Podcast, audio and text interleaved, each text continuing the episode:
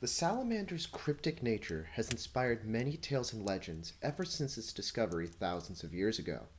Its own habit of hiding away for most of its life under the leaf litter of the forest floor, under the rocks and boulders that make up the riverbed, and out of sight of man only helps add to its mythos. It can be amazing to think that the monsters and beasts that are responsible for teaching man to harness flame and dragging unsuspecting people down into the water's depths can all stem from an animal smaller than a finger and barely able to lift its own stomach off the ground. Today on Mythozoology, we will be looking at the salamander.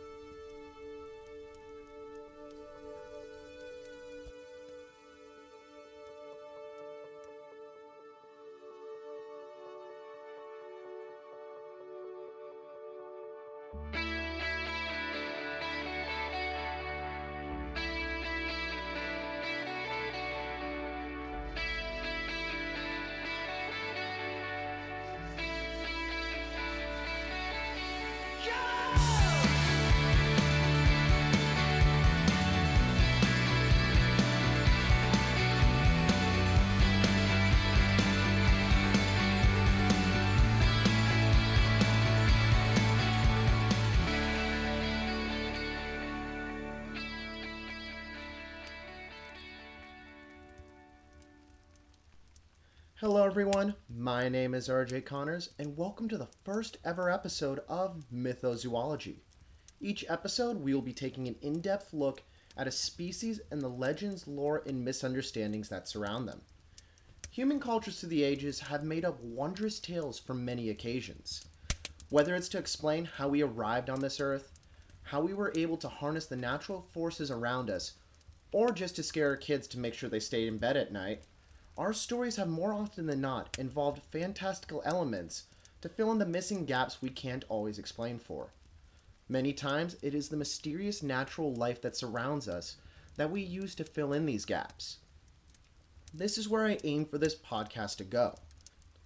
On Mythozoology, I want to explore these stories and legends and how they relate to the animals that inhabit our world.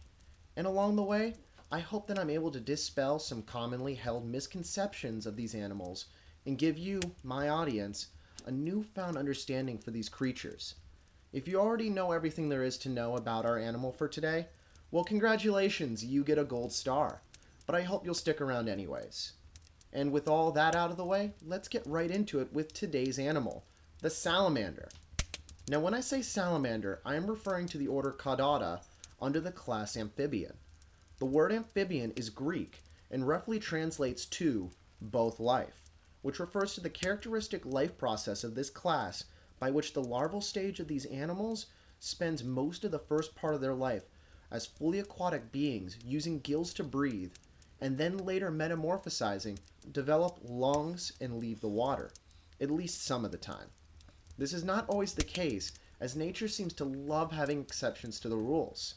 For example, Mud puppies and axolotls, two different types of salamanders, retain their external gills into adulthood and will never leave the water. And this leads us back onto our topic of salamanders.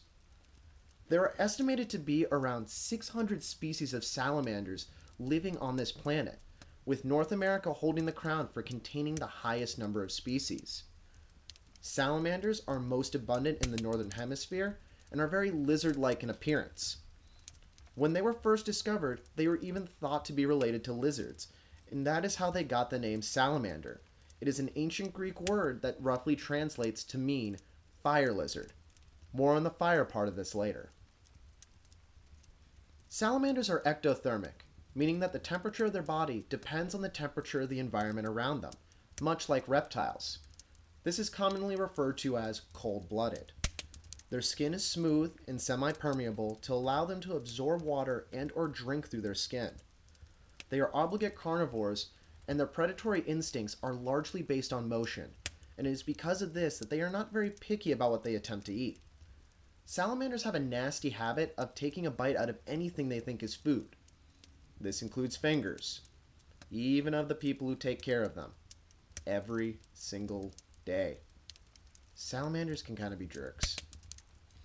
Anyways, before we delve into the mythos behind these amazing creatures, I want to highlight some interesting facts that are actually true about these animals. Some species of salamanders have a unique way of swallowing their food. Instead of using specific muscles in their necks, they use their eyes to swallow. If you watch some species carefully, like the eastern tiger salamander, you'll notice they blink after they've captured their food in their mouth. This blinking motion is used to help push the salamander's food down its throat. There is also a photosynthetic salamander as well. The yellow spotted salamander lays its eggs in pools that have no fish in them, and this is to avoid predation of its larvae. Because of this, many of the ponds in which these babies will hatch can be low in both oxygen and food. To help combat this, the larvae have formed a relationship with a bacteria that helps them photosynthesize to survive until they can reach adulthood. Other salamanders also have amazing regenerative abilities that they can use whenever their body is injured. Axolotls have the ability to completely regrow limbs that have been severed from their body. You know, if Dr. Curt Connors had studied axolotls instead of reptiles, maybe his limb regeneration serum would have worked and he wouldn't be stuck as a giant lizard like beast resorting to a life of crime. All Spider Man references aside, however, let's dig into the real reason we're here, and that is to explore the legends and folklore of these animals. Like I stated earlier, the word salamander loosely translates to fire lizard. Setting aside the misunderstanding that salamanders are not, in fact, a type of lizard, there is a lot of links as to why the word fire was added to this creature's name. It was believed that the salamander had the power to both create and extinguish fires. They were also believed to have fireproof skin and were born out of the fire itself.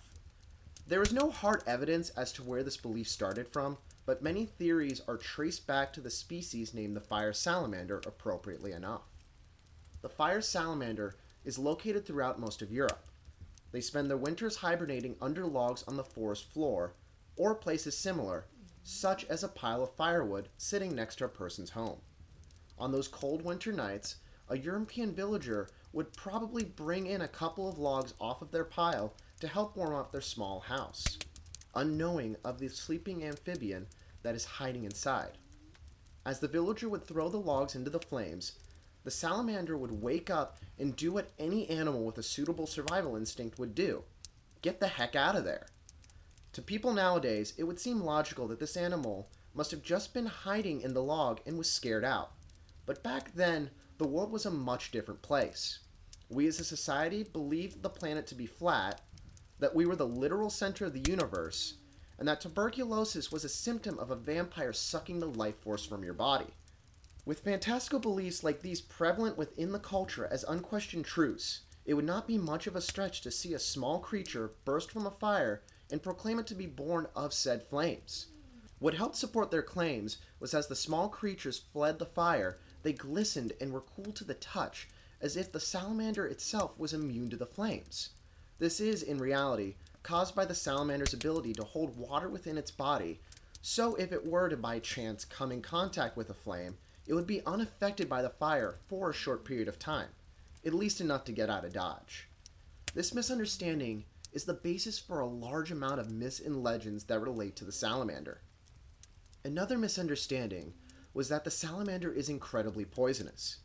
Lore stated that if the salamander was wrapped around a tree, all fruit that that tree ever produced would be tainted with the salamander's poison and would become inedible, making any person who consumed it incredibly sick and even die. It was also said that if the salamander was found in your well, all of that well's drinking water was now poisoned. While all salamanders are poisonous, most of them are just so much as in they'll put a bad taste in a predator's mouth and maybe make them feel a little sick. While all salamanders are poisonous, most of them are just so much as in they'll put a bad taste in a predator's mouth or maybe make them feel a little sick. There is no vertebrate on Earth, let alone a salamander, that could do that to a tree, but I believe this can be traced back to the fire salamander as well. As discussed before, the fire salamander was spotted often enough in Europe to have myths created about it, so it stands to reason that multiple legends could be made about this same animal. The fire salamander does possess a more potent toxin than most salamanders. Its toxins have been known to cause muscle convulsions, hypertension, and respiratory paralysis. While all of these sound very unpleasant, the fire salamander's toxins are rarely ever harmful unless ingested. It was from all these myths that, much like a middle school rumor, legends started to take on a life of their own until there were now two versions of the salamander the very real amphibian and the mythical beast. These myths and legends can be found all around the globe. In Greece and Rome, the salamander was believed to be a spirit that lives within the fire. In fairy legend, salamanders were the ones that taught the first humans how to make fire. The salamander was also the name for fire fairies in Celtic lore. In medieval Europe, they were often associated with military glory and the fight for freedom. In alchemy, salamanders were a symbol for sulfur and also linked to the quest for the Philosopher's Stone. For those of you unfamiliar with alchemy, the Philosopher's Stone is a special stone with near magical properties. The Philosopher's Stone has the ability to turn base minerals, such as lead, into pure gold and can also imbue the stone's wielder with extended life, making said person practically immortal. If this sounds familiar to you, modern pop culture has seen this mythical object used as a plot narrative a few times in recent memory. In the popular Japanese anime and manga series Fullmetal Alchemist, we see our two protagonists, brothers Edward and Alphonse Elric, on their quest across their country in search of this elusive Philosopher's Stone. In fact, they wanted this stone so badly, they were willing to pay an arm and a leg for it. The stone also pops up again in the first Harry Potter book, Harry Potter and the Philosopher's Stone. It was renamed to the Sorcerer's Stone for the American audience, apparently because it didn't sound magical enough. Now, how does this alchemic legend tie into our quadrupedal friend? That's what I'm getting to right now. For an item so powerful, there must be a heavy price to pay. But how will this price be paid? If you've been paying attention, you may be able to guess at least a part of it through a growing trend in today's episode. In order for a person to possess the Philosopher's Stone, one must first enter the fire, be baptized by it, and then overcome it. This fire is most often symbolized as a salamander. In the text of The Seven Planets, a passage reads As the salamander lives in the fire, so does the stone. Salamanders also show up in an ancient Chinese folk tale. The story goes that a man was traveling the countryside, clothed in a special garment that he claimed made him invincible to fire. The reason he proclaimed this was that his clothing was made of, and this is not a typo, salamander hair.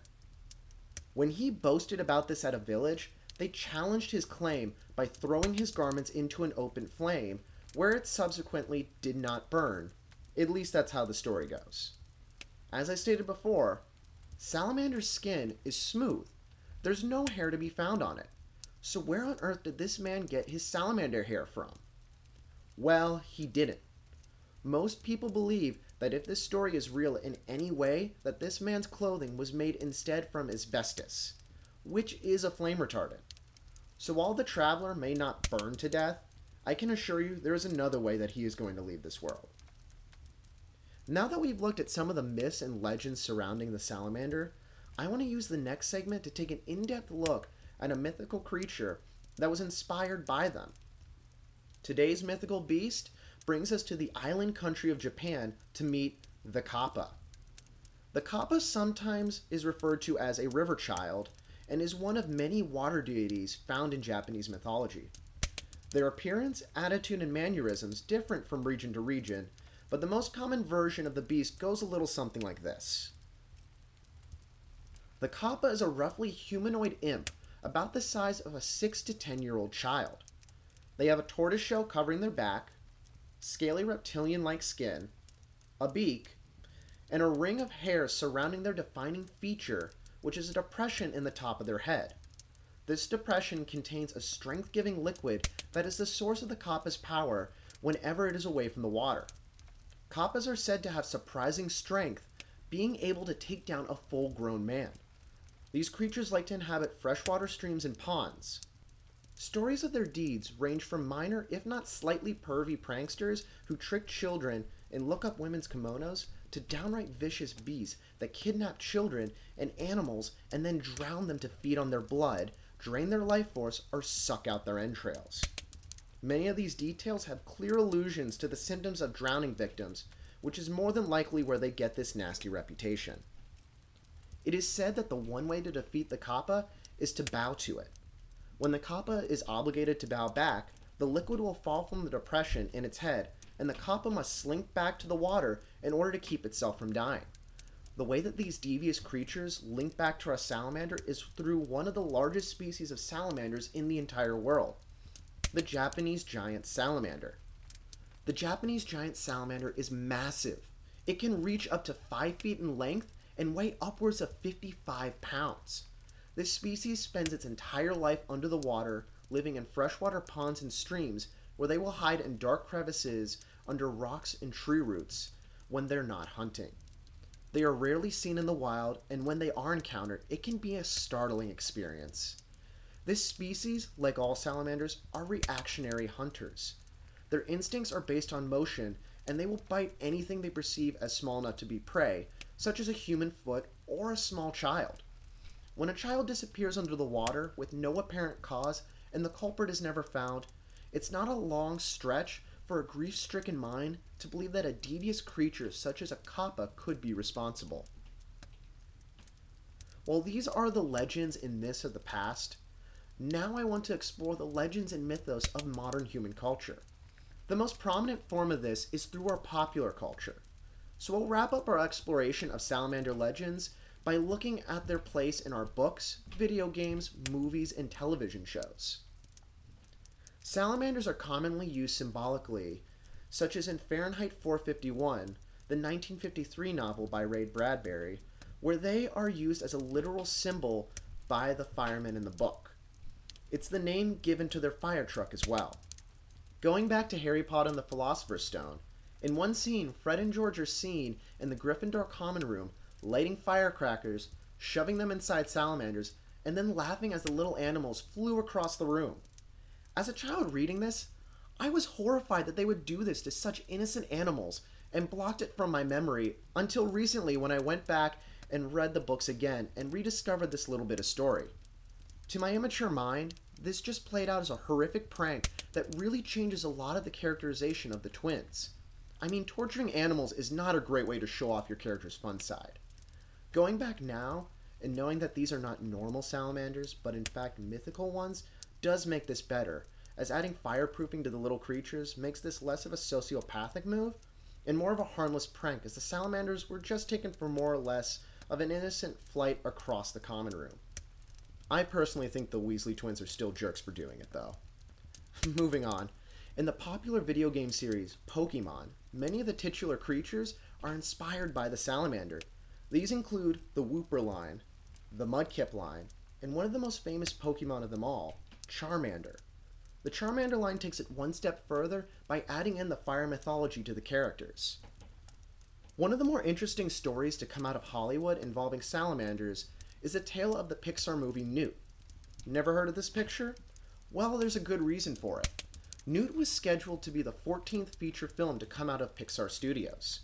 Originally scheduled for a 2011 release date, the film was then pushed back to 2012 before being taken off the release schedule altogether and being replaced with Brave. The story was to center around a blue footed newt aptly named, well, Newt. He's an individual who spent his entire life in a lab before meeting Brooke, a wild caught blue footed newt that also happens to be the only other individual of their species left on Earth. The two must learn how to overcome their differences if they hope for their species to continue on after they are gone. The movie went through many struggles during its production. Ed Catmull was quoted in 2014 saying, Newt was an unlikely idea that wasn't working. Along came Peter Docter, who said that he would take on the film, but had a different idea for it altogether. That new idea turned into the film Inside Out. Currently, Newt remains the only cancelled Pixar film. If that plot sounds familiar to you in any way, it's because it is the same general premise for a different movie that premiered in theaters around the same time Newt was supposed to be released. That film is Blue Sky Studios' Rio. Rio also features an odd couple paired together who are the last of their kind and must make it work for the sake of their species. They both also have blue in their name, so there's that kind of going for them, even though it's not really related. The movie opened to mixed reviews, but did make enough money to greenlight a sequel. So instead of getting a beautifully animated Pixar gem about an adorable quadrupedal amphibian, we got Jesse Eisenberg singing. Well, that's it for our pop culture exploration. Now I'd like to move on to our last segment for today. At the end of every episode, I want to highlight a conservation need for our species and discuss the animal's struggles and ways you can help. For today's conservation conversation, I'm going to talk about the hellbender. The hellbender is the largest species in North America. Like the Japanese giant salamander, it is fully aquatic, but only grows to be about 12 to 29 inches long.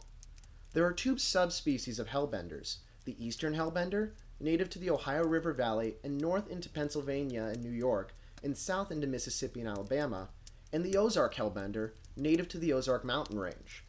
The hellbender was given its great name due to the way that it appears to be moving like flames as it travels through the water. Also, due to their name and habit of being seen emerging from the depths of riverbeds, it was believed that this animal was a creature from hell. There are many misconceptions about these guys that have helped lead to both subspecies becoming endangered. Fishermen thought the hellbender spread its slime over their territory of the river and fishermen's lines to keep fish away. While hellbenders do have a protective slime like coating over their body, it does not keep fish away. Fish are one of their sources of food, so it is counterproductive to their own survival to push food away from their territory. It is also thought by some that they are extremely poisonous and feed on game fish. It is said that a stream with a hellbender is devoid of fish. Both of these are in fact false. But it is for these reasons that the hellbender has caught a nasty reputation and is perceived as an enemy of fishermen. Fishermen have been known to kill hellbenders when they catch them or spot them in hopes of improving the streams and rivers. Humans are also responsible for the other two main factors in hellbender population declines, which are habitat loss and deforestation. Hellbenders, like all amphibians, are very sensitive to changes in their environments and thrive in cleaner waterways. If you're lucky enough to find a hellbender, it means that you are currently at a very healthy waterway. If you happen to be fishing and catch a hellbender, please cut the line and let the animal be on its way. Or if you know someone who loves to fish, make sure they know the truth about hellbenders and let them be. Many AZA accredited zoos, such as St. Louis Zoo, Buffalo Zoo, and Fort Wayne Children's Zoo, just to name a few, are active in these programs, and because of their work, populations are starting to climb back. You can support these facilities, their programs, and many more like it by visiting their wonderful establishments. You can also check out Help the Hellbender. This organization, based out of Purdue University, helps raise and release hellbenders back into the wild. You can learn more about them, look over some additional educational material, and check out some events if you happen to live in Hellbender habitat by visiting their website at helpthehellbender.org. That's H E L P T H E H E L L B E N D E R dot org. Well, that's it for today's episode. Thank you so much for listening and tuning in to our very first episode. If you like what you heard, please be sure to share. Tell your friends, tell your loved ones, tell the cashier at Starbucks. I don't care. The more people listening means the better the show can be. If you have any questions, comments, or pop culture references I may have missed, you can email the show at mythozoologypodcast at gmail.com. That's M Y T H O Z O O L O G Y P O D C A S T at gmail.com. And you can also give the show a like on Facebook while you're at it at Mythozoology Podcast. Thanks again for listening, and be sure to stay tuned for our next royal episode. Till next time, be well and keep learning.